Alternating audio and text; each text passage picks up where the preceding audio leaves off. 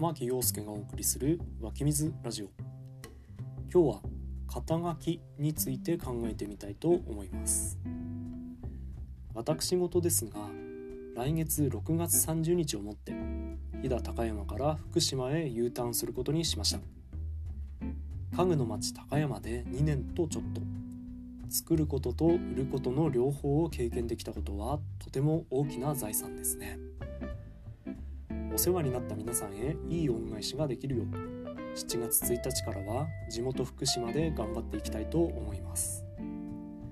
残り約1ヶ月できることをやりきって故郷に錦を飾れるようにしたいと思います。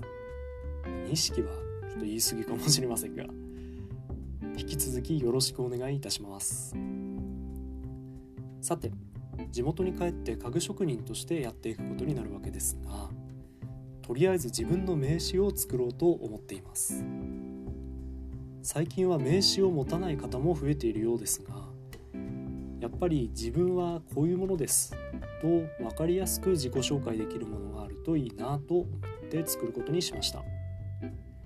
そして肩書きは家具職人なのですが自分で自分を職人って呼ぶのは抵抗があるので肩書きは特に書かずに代わりに木工をやっていることが分かるような屋号にします。でその屋号ですがこれはほぼ決まっていてただ変わるかもしれないので正式に起業するまでは秘密にしておきます。とりあえずあの人は木工やってる人だなって思ってもらいたいのでそこははっきり分かりやすくしておきたいですね。自分の実家で父親と一緒に作っていくことになるので玉木さんへの息子帰ってきたみたいだけど何やってっかわかんねえな。なんて言われないようにしないといけないですよね。地域における父親の名誉的なものもありますからね。幸い木工をやっているっていう身分は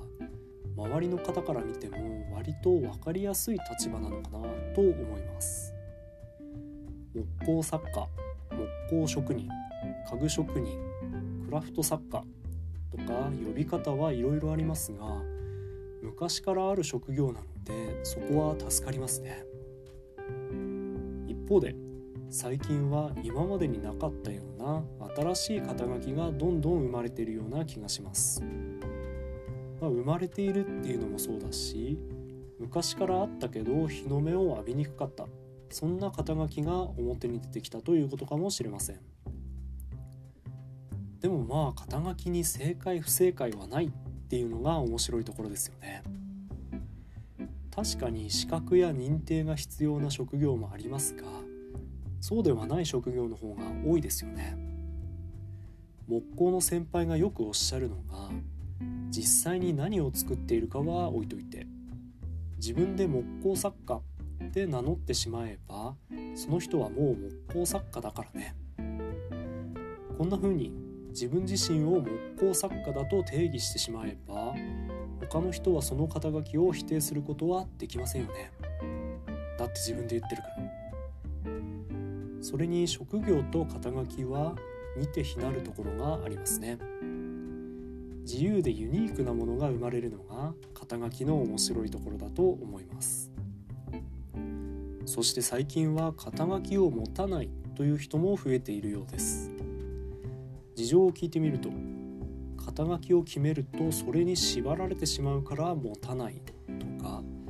やっていることが多岐にわたっていたりまたは今までにない新しい仕事だったりして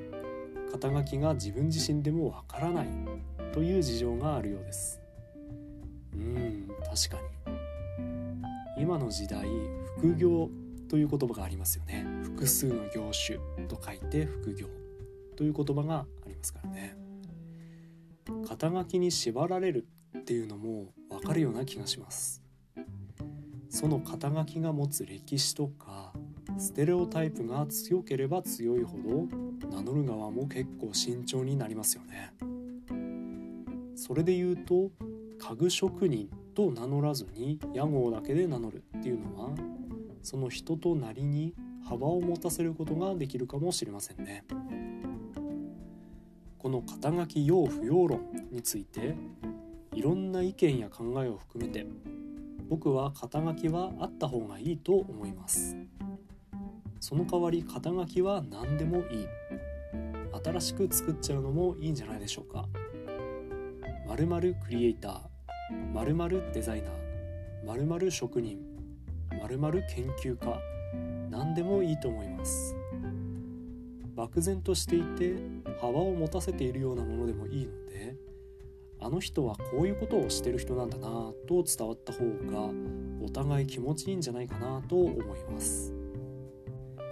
ということで今日は肩書きについて思うところをお話ししてみました